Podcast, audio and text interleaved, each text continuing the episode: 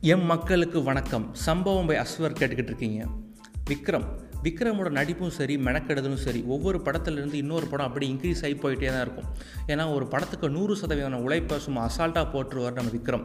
ஒரு சில படத்தில் வெயிட்டை ஏற்ற வேண்டியிருக்கும் குறைக்க வேண்டியிருக்கும். பட் ஆனால் அவரோட பெர்ஃபார்மன்ஸ் மட்டும் என்றைக்குமே நின்று பேசும். சில படம் ஓடும் ஓடாத ரெண்டாவது விஷயம். பட் விக்ரமோட நடிப்பு செமப்பா அப்படின்னு படம் ரிலீஸ் ஆகி வந்தோடனே எல்லாருமே சொல்லுவாங்க.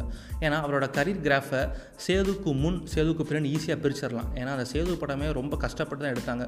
ஷூட்டிங் டிலே ஆகி படம் நின்று போய் ரொம்ப கஷ்டப்பட்டாருன்னே சொல்லலாம் விக்ரம். அந்த காலகட்டத்தில் நடந்த ஒரு சுவாரஸ்யமான நிகழ்வு தான் நான் இப்போ அவங்களுக்கு ஷேர் பண்ண போகிறேன் பாளையத்தம்மன் சொல்லிட்டு நம்ம விவேக் சார் ஒரு படம் பண்ணியிருப்பார்.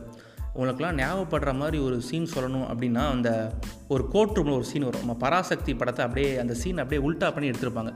ஓடினேன் ஓடினேன். சென்னை எல்லை வரை ஓடினேன். சென்னை என்னை போடா வெண்ணை என்று சொன்னது அப்படின்பாரு நம்ம விவேக் சார் அந்த சீனை எடுத்துக்கிட்டு இருந்திருக்காங்க.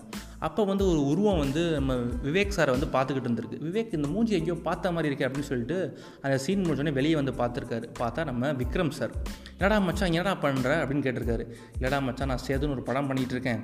அந்த படம் ஷூட்டிங் ஒரு நாள் நடக்குது. சில நேரம் நடக்க மாட்டேங்குது. என்ன பண்ணுறதுனே தெரில அப்படின்னு சொல்லியிருக்காரு. உடனே நம்ம விவேக் சார் என்ன பண்ணியிருக்காரு? இந்த படம் ஒரு டபுள் ஹீரோ சப்ஜெக்ட் தாண்டா இப்போ நடிச்சிட்டு இருக்க படம். நான் ப்ரொடியூசர்கிட்ட பேசுகிறேன் நீ வந்து பாரு அப்படின்னு சொல்லியிருக்காரு. அதுக்கு விக்ரம் சார் என்ன சொல்லியிருக்காருன்னா எனக்கு இல்லைடா மச்சான் வேணாம். எனக்கு இது சேதுங்கிற படம் மேலே ரொம்ப நம்பிக்கை இருக்குது இந்த டேரக்டர் மேலேயும் சரி இந்த கதை மேலேயும் சரி படம் கண்டிப்பாக நிச்சயமாக ஒரு நாள் பெரிய லெவலுக்கு போகும். என்னைய மக்கள் கண்டிப்பாக கொண்டாடுவாங்க அப்படின்னு சொல்லியிருக்காரு.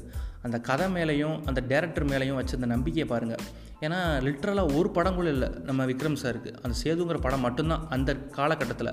அவரோட குடும்பத்தை பார்க்கணும் எவ்வளோ இது இருக்குது பட் அந்த ஒரு படத்தை நம்பி தான் வாழ்க்கையே அந்த படத்துக்காண்டி செலவழிச்சாருன்னு சொல்கிறாங்க ஏன்னா அந்த கேரக்டராக உள்ளே மாறி இருப்பார் என்ன இருந்தாலும் உங்கள்கிட்ட இருக்கிற நம்பிக்கையை மட்டும் என்றைக்குமே விட்டுறாதீங்க. அந்த நம்பிக்கை தான் உங்களை வேறு லெவலுக்கு கொண்டு போகணும்னு நான் நினைக்கிறேன். எல்லாரும் வாழ்க்கையிலும் அப்படி தான் இல்லை கரெக்டு தானே நண்பா? சேஃபாக இருங்க. பாசிட்டிவாக இருங்க. டட்டா பாய் பாய்